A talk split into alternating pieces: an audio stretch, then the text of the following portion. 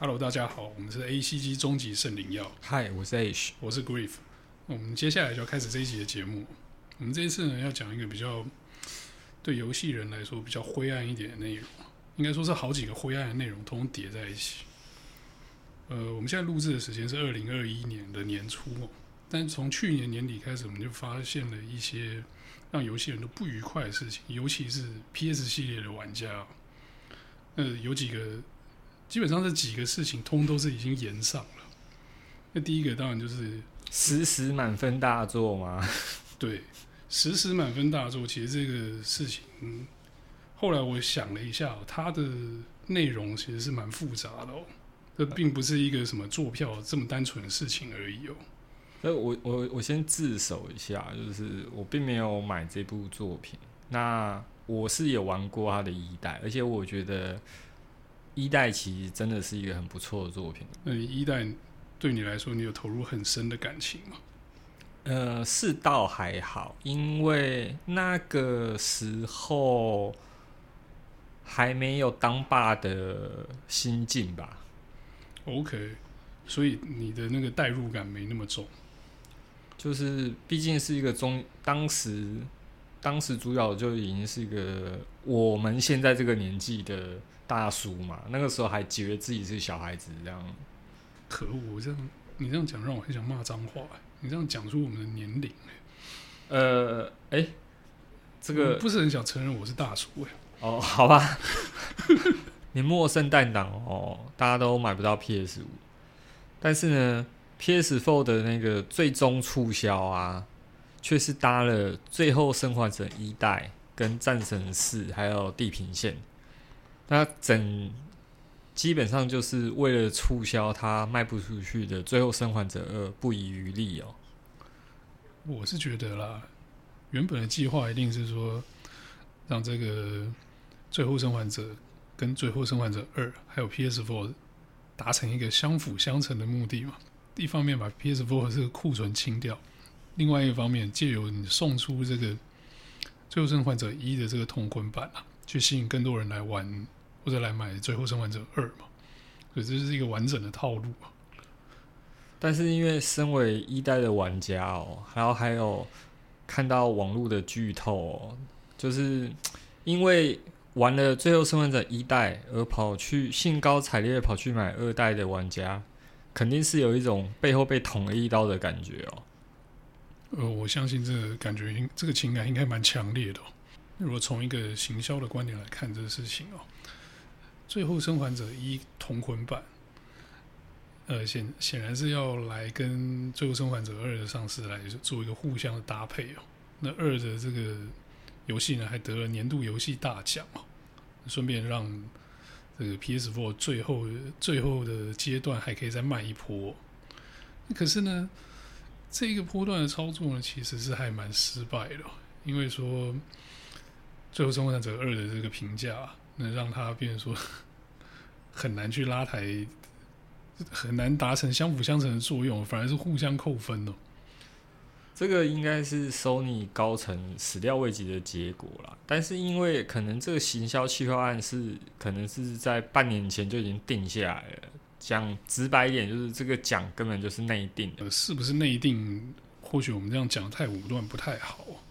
那从这个整个动作来看的话，你是觉得得这个奖是必须的啦？就是问题就是说，呃，得一个年度大奖，然后结果整个网络声量跟整个玩家社群的评价却是相反的，这实在是一个非常尴尬的局面。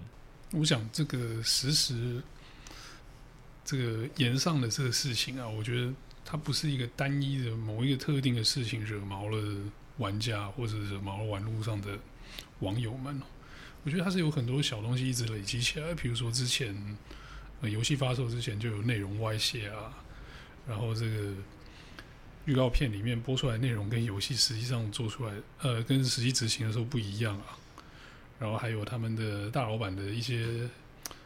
不太得体的发言，也不能说他不得体，就惹毛了会让人听了不高兴的发言了。所以这些小东西一累积起来才变成他最后一个大言上的状态。这个高层哈讲的那个话，就是有点算是扣帽子嘛，就是说你如果不认同这个作品的内容，或者是不认同这部作品，那你就是不认同多元性别价值观的人。那这个的这句话其实真的是讲的有点重啊。我觉得呢，这个大老板的一番言论哦，应该是最让大家不高兴的部分哦。那我现在来引述一下他讲的话。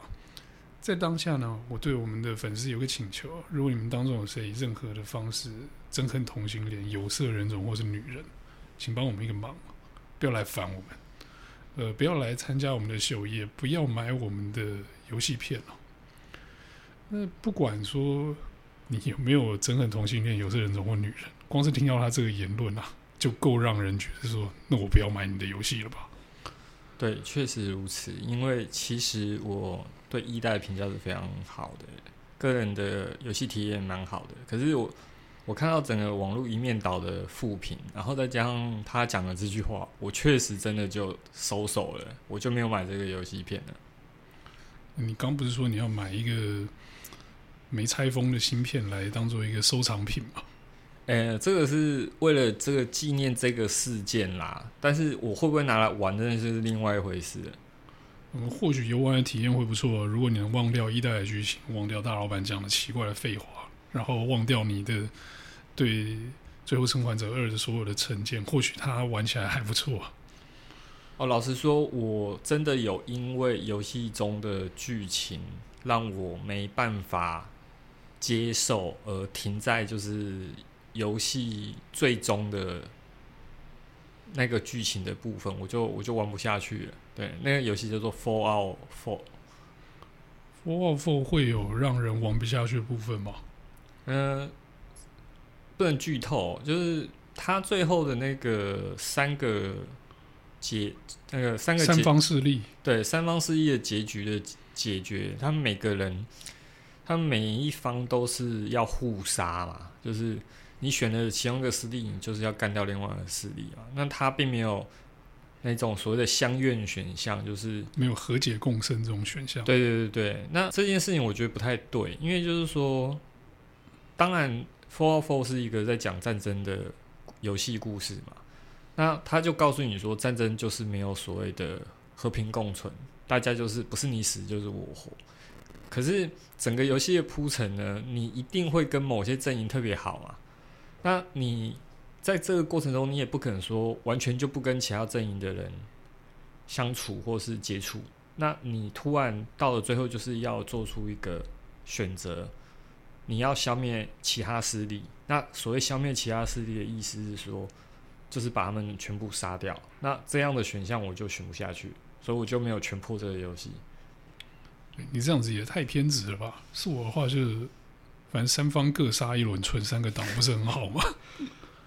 其实这个如果是单纯以游戏的角度来看，就是游戏嘛，反正就是游戏，它只是去让你模拟一种不一样的人生，不一样的选择。但因为在这个游戏中，我投入，我对这些阵营的人、这些 NPC 投入了太多个人情感在，所以当我要选择的时候，我会觉得说。我一定非非要把其中一边杀光这件事情，我有点做不到。那你刚刚跟我说，Fallout 是三方阵营要杀掉两方，你不行。可是最后生还者二跟你讲爱与包容，你也不行，你这毛尾太多了吧？这个我这个我觉得落差很大哦。那个三方阵营都还是 NPC，那爱与包容是杀掉我一代的男主角哎。诶、好了，我们就先到这里为止，因为我发现你开始剧透了。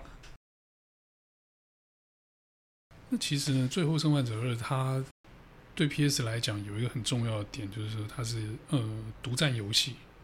那独占游戏的这个项目呢，向来就是 PlayStation 最大的卖点。那如果年度游戏、年度大奖的游戏是我 PS 独占游戏的话，对于 PS 的声势的拉抬是很有用的。尤其是在这个新主机即将要上市的时候，我有很强的游戏，我有很强的游戏班底，嗯，对这个新主机的销售显然是一个很大的助力啊。这件事情应该是我觉得是 Sony 高层对于《最后生还二》是寄予厚望。那一开始在整个行销力道上，Sony 是投入了完完整的行销资源进去，但最后结果做出来的游戏在玩家一面倒的负评下，但是整个行销企划基本上早就都是出去了，行销宣传也都出去了，然后呢，又作为 PS 五的前导，就是前导行销工具的一个核心主题，那它不得不一定要是实时满分的年度大作，所以头已经洗了，没有办法，只能继续走下去，一路摸黑走下去。但是呢，这之后还是继续翻车，还是有别的问题继续出现了。然后有一个很尴尬的状况，就在这个时候状发生，就是玩家票选的那个最佳游戏是《对马战鬼》嘛。可是《对马战鬼》呢，由于它的游戏主题，所以变得不能行销它，也不能宣传它。也没那么严重啦。我是觉得以游戏的角度来看的话，《对马战鬼》是还蛮好玩的。而且它的画面真的漂亮。这个玩家票选第一名嘛，这个就不用再讲它什么好话。那重点是游戏主题是民族屠杀，那这个就是属于现在这个时代王道价值观的政治不正确。所以你说他的这个呃种族间的战争跟爱与包容是完全相反的两个对立面喽？对啊，那个对马战鬼的主题叫做复仇嘛。呃，对，可是你实时的一半的主轴不是也在复仇吗？那所以最后结果就是，即便是这样，仇恨只会产生更多仇恨，所以要爱与包容才能终止这一个仇恨的循环嘛。对马战鬼也是有趣哦，就是就是抵抗呃早期日本人抵抗元朝的入侵哦，而且其实在发售之初啊，这就已经被。中国玩家说这不行，这入华；韩国玩家说这不行，对马岛是韩国的固有领土。那在发售之前就已经这样。那我看这个如果拿《对马战鬼》这个东西来宣传的话，他们可能会骂索尼高层去拜靖国神社这种事情。那撇开这个呃国仇家恨，我觉得这是很好笑。撇开这个国仇家恨不提，我觉得《对马战鬼》游戏性还蛮高的。地图虽然说，呃，以整个对马岛为基础哦，那其实上面画的地方啊、神社啊、庙啊什么，其实也都不是完全依据史实哦，就是加入非常浓厚的这个呃日式的风格哦。然后有一些有趣的地方，譬如说，它有提供一个模式叫黑泽模式哦，那这黑泽就是黑泽明啊，那就是传统的这个武士电影的大师嘛。所以很多地方你会觉得说，哦，它气氛真的是很到位。那当然也有一些不考究的地方，譬如说他们的呃用的武器或是盔甲，很多时代是对不上的，就是对不上那个时代。但整体营造出来气氛是很好的。哦，我要打断一下啊，呃，我知道你有拿到白金啊，好，当然这个游戏我没有玩啊。但是这个游戏我没玩的原因就是刚才讲啊，就是一个那个日本人，然后。为了报仇去杀蒙古人，然后在韩国人的岛上，然后游戏是美国人做的，那这件事情不管怎么样，宣传都很尴尬嘛。对，就是呃，美国人做的日本人杀中国人的游戏，这样这样说起来好像很可怕哦。就完完完全全是政治不正确啊，对啊，而且。那个游戏目的是为了报仇嘛，然后你为了报仇，然后杀了一堆蒙古人，这样对吗？呃，我觉得还好啦。那如果侵略者都打到你家门口，你不打回去，我是觉得啦，你与其觉得对马战鬼的政治不正确，然后这个最后生还者二的这种政治正确才是好的话，我觉得这样搞的实在是太沉重了。那以一个玩家的角度来说，你是不是做一个游戏流畅，然后故事说得过去，不要有太多说教的内容，玩起来过瘾就好了，是吧？但是现在三大主机商哦，任天堂、Sony 跟微软哦，Sony 是最保守的一个厂商，就连 PS 五的首发都用了蜘蛛人作为首发主打的强片。那不但是因为蜘蛛人是 Sony 手上拥有的 IP，还包括就是蜘蛛人的设定是非常阳光正面的。对，选择呃蜘蛛人作为首发，显然是一个安全牌哦。反正它正面又阳光嘛，然后又是自家 IP，比较不会有麻烦。那其实做了这么好的选择，可是对玩家来说倒是没什么差别，没什么感觉哦。对大部分玩家来说，最大的问题 PS 五还是买不到。这比是宕机啊、退片啊、无预警的跳出应用程式，是不是还更严重？买不到 PS 五，我觉得这不能算 Sony 的锅啦，因为这是因为武汉啊，不对，新冠肺炎的问题啊，不对，是武汉肺炎的问题。好啦，没关系啦，就就就武汉肺炎吧。那全部的供应链都断掉啦，那主机出不出来，真的不能不能说是饥饿行销嘛？主机出不出来，你可以不要行销啊，你就说发售暂缓就好了。你的那个粉丝团小编每天在 po PS 五，然后连带着因为不太好买到，甚至有一些奇奇怪怪的网站都开始说，呃，我这边可以预购什么的。我觉得这样子并不是一个好的解决之道。我觉得如果是我，我会选择延后发售。老实说，延后发售应该也没有人会怪他啦，因为这个是。武汉啊，不对，新冠肺炎是全球化的问题嘛，哈。那那个广告一直下，真的是很莫名其妙啊，就是铺天盖地的广告，然后你主机完全买不到。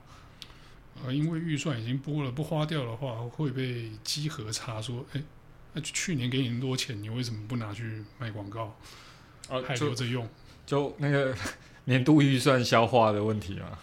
我们这样讲很硬哎。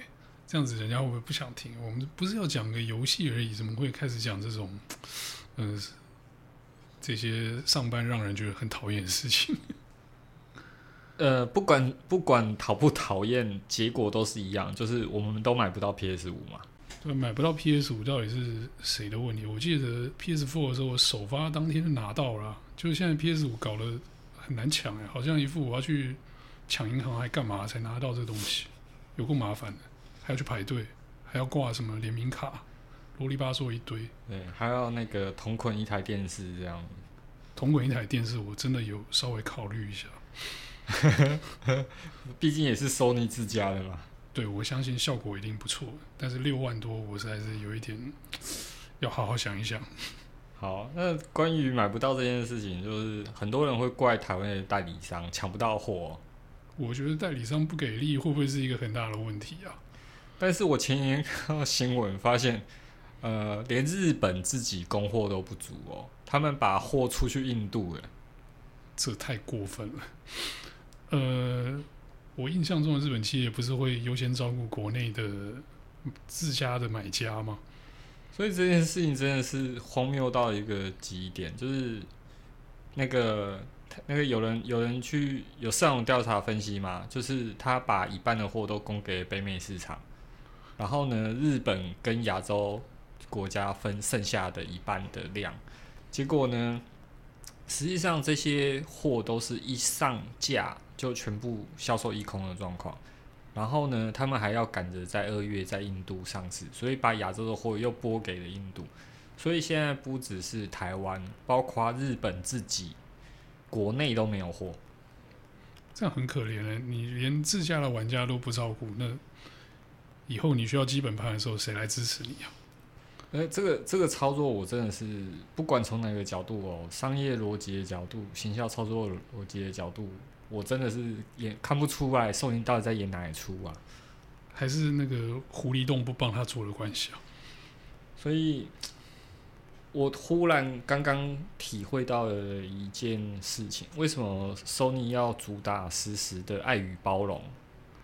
因为你买不到 PS 五的时候，也是需要爱与包容的。这个二零二零啊，对玩游戏的人来说，一定是一个很沮丧的一年了。所以得奖的年度大作令人沮丧，新的游戏主机买不到令人沮丧。想不到除此之外，居然还有别的让人不开心的事情。那这个不开心的事情呢，由 H 来讲一下，因为。它已经发生在他身上了。就是我要讲一下，就是二零二零最众所瞩目的期待大作《二零七七》。好，首先我是一个非常资深的 Cyberpunk 粉，所以这个游戏从嗯从一开始发表我就满怀期待。好，那今年它总共延期了三次嘛？哈，今年内延期了三次，不是它延期了三次，它前后延期了很多次。好，那。一路延延延延延延到了那个日本公关跑出来说，我们保证这一次一定会出。然后呢，隔了一个月之后，官方又打了他们公关的一巴掌，就是再延一个月。老实说，我对这家公司印象是非常好的。好，这家公司是有 bug 修 bug，然后那个 DLC 是诚意满满哦。做那个内容做好做满，剧情线做好做满，要延期我也是觉得情有可原嘛。哈，那个你把一个故事拉的那么大，然后呢，给了玩家那么大的期望，如果还推出一个半吊子的游戏，大家一定很沮丧。我觉得半吊子的游戏真的是一个致命伤哦。如果说他的游戏体验不好，或者是故事剧情很明显的草草收尾哦，你真的都会玩了以后都会觉得不开心。因为我是非常期待这个游戏，我也预购了嘛，所以我其实没有看太多网络评论，就是那些所谓的偷跑啊，哎，我修正不是偷跑，就是有些国预告，呃，有些国家提早上，因为武汉肺炎，呃，对，武汉肺炎的关系，所以他们怕那个物流。延迟，所以在某些国家他们是提早提早就供货了。那提早供货，就有些人就是提早完了嘛，哈，就发表一些新的这些东西，我都很刻意的，就是无视掉，就是我想要自己去去去看这些内容。那个开开机第一天遇到的挫折就是它不停的宕机，对，它宕机宕到我怀怀疑人生哦，不是。怀疑说：“诶、欸，这是游戏设计的内容吗？为什么现在画面是黑的？”对，我真的一度怀疑是这样。所以呢，在我玩了一段时间之后，我上网看到评论，才发现说：“原来是 bug 哦，那个画面不应该是黑的。”呃，可是你不是说有一段是画面是糊的？哦，呃，画面糊的画面很多啊，但是因为它的游戏设定。就是说，你一开始用眼睛很烂，所以你画面解析度很烂。然后呢，然后，所以我一度怀疑是说，哎，哇，那个做了七年的期待大作，然后又是这家公司，然后为什么画面可以那么烂呢？哎，其实我对这个游戏也是蛮期待的。那我我知道它的，也不能说我知道，就是我得到的讯息是它是一个开放世界的沙盒的设定。那我就想说，天哪，我的那个初代 PS 太迟重了，可能跑不动。我还把 PS4 全拆了，然后把里面灰尘清得一干二净，就是希望恢复一点它的效能哦。可是那天我们在游戏的 party，我听你讲的那些不太愉快的体验之后，我就犹豫，我就犹豫到底要不要买。首先，这个游戏我已经全破了。然后当我我全破的时候，我的朋友们。非常压抑，说你这样子你都能全破。我说对，因为爱与包容。你到底要包容多少次啊？我我的说明，我的我的说法是这样的：我用爱与勇气全破了这个游戏。为什么呢？因为我大概平均一天一个晚上，大概可以当个十到二十次吧。这还真的还蛮需要包容的。就是大概我每玩一分钟的游戏，我就记录一次这样子。为什么呢？因为。有的时候你会真的是搞不清楚到底是游戏 bug 还是你做错事情了。一个任务，他给你的任务条件好，你达成了，然后你任务没有解掉，所以这时候你就要怀疑是我任务解错了吗？还是我理解错误吗？还是到底这个是 bug 吗？哎、这样听杀死一百个蒙古人是不是很容易又直截了当？因为我不是很想剧透啦，因为这个游戏的卖点就是就是剧情，而且我觉得剧情脚本，二零七的剧情脚本，我个人觉得写的非常的好，但整个游戏体验呢，真的就是烂透了。好，那我来我来讲两个我遇到很荒谬的的任务 bug，就是我要去救一个人，好。然后好，我那我看到他的 moment 应该要有一些 event 嘛，哈，可能要有一些选项，或者是要我做一些事情。好，那我把整个整个地图的人都杀光了。好，那我要救这个人出去。好，这个人就就躺在那里一动也不动。好，就这样。所以我没有解掉这个任务，因为我真的不知道到底是该怎么办。所以你进门之前任务就失败，因为人质已经死了。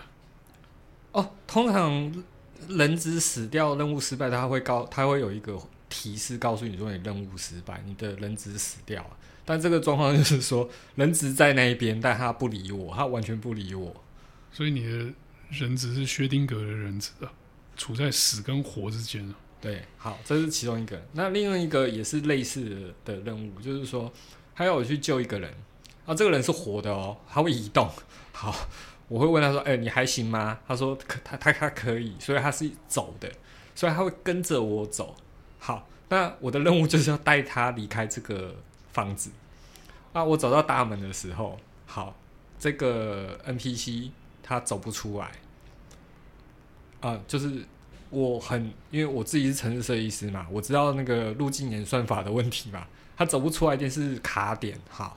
那 这个门很大，这个人大概是四个人宽的的距离，所以我就知道，好，他我遇到了路径 bug，所以我就尝试的引导他从左左边的边边走过去，哦，不行，我再引导他从右边的边边走过去，不行，我引导他从大门的正中间走过去，不行，他就会停在那个门那个位置，走不出去，所以我任务条件就不不能达成。于是呢，我就想到说，嗯，他一开始在地下室，好，这 NPC 一开始在地下室，我是从地下室把他救出来的，所以可能是立轴坐标错了，所以我就把 NPC 引导回地下室，再走出来，好，还是不行，我就做了第二个尝试，我走到屋顶，哦，注意一件事情，它的屋顶不是说有楼梯你可以走到屋顶，你是要翻墙。爬上去才能到屋顶，然后呢，一个木，我一个转身，哎，靠！为什么这 NPC 已经在屋顶上了？我完全没有看到它移动，它就瞬移到屋顶上。好，不管没关系，反正我就是要解决立轴卡点的城市 bug，所以呢，我就又爬了下去。哇！结果真的被我猜对了，为什么呢？因为他下楼的时候，他也不是爬下楼的。他也是瞬移，那个离开那个楼顶的，然后他瞬移的点就在我的后面，这意思是他就没有走过那个门的，他就直接就出了那个栋建筑物，然后我任务就过掉了。啊，过了真的是可喜可贺。我本来以为你会说你从屋顶下来，然后人质就摔死在门口，任务又失败。那个 这有点尴尬，你知道吗？因为我自己是城市设计师出身的，所以其实我完全知道这个 bug 的成因是什么，就是立轴坐标错了嘛，所以他就永远走不出那道门嘛。那其实这样的这样的 bug 在这个游戏中层出不穷。那因为有些是支线任务啦，所以我就觉得算了，bug 就我就不解了嘛。可是这样子游戏体验很差，我觉得依照你的说法，你刚刚那个玩法根本就是你根本就是应该是在。这个这个公司应该要付你钱，你在帮他们 debug。对，没有错，就是一个那个 open open beta 的一个概念啊。刚才在讲的这个这件事情哦，就是说，当 NPC 有所谓的坐标错误的时候，很长的状况不是我刚刚讲的卡点那么简单，它是直接挡掉。尤其是你在叫车的时候。然后这个叫车吧，就是你随时随地可以叫，就是召唤你的车子到你旁边。那因为车子在路，因为这个是开放世界嘛，所以路上也有其他车子。所以当你叫车的时候，它就有非常高的几率闪退。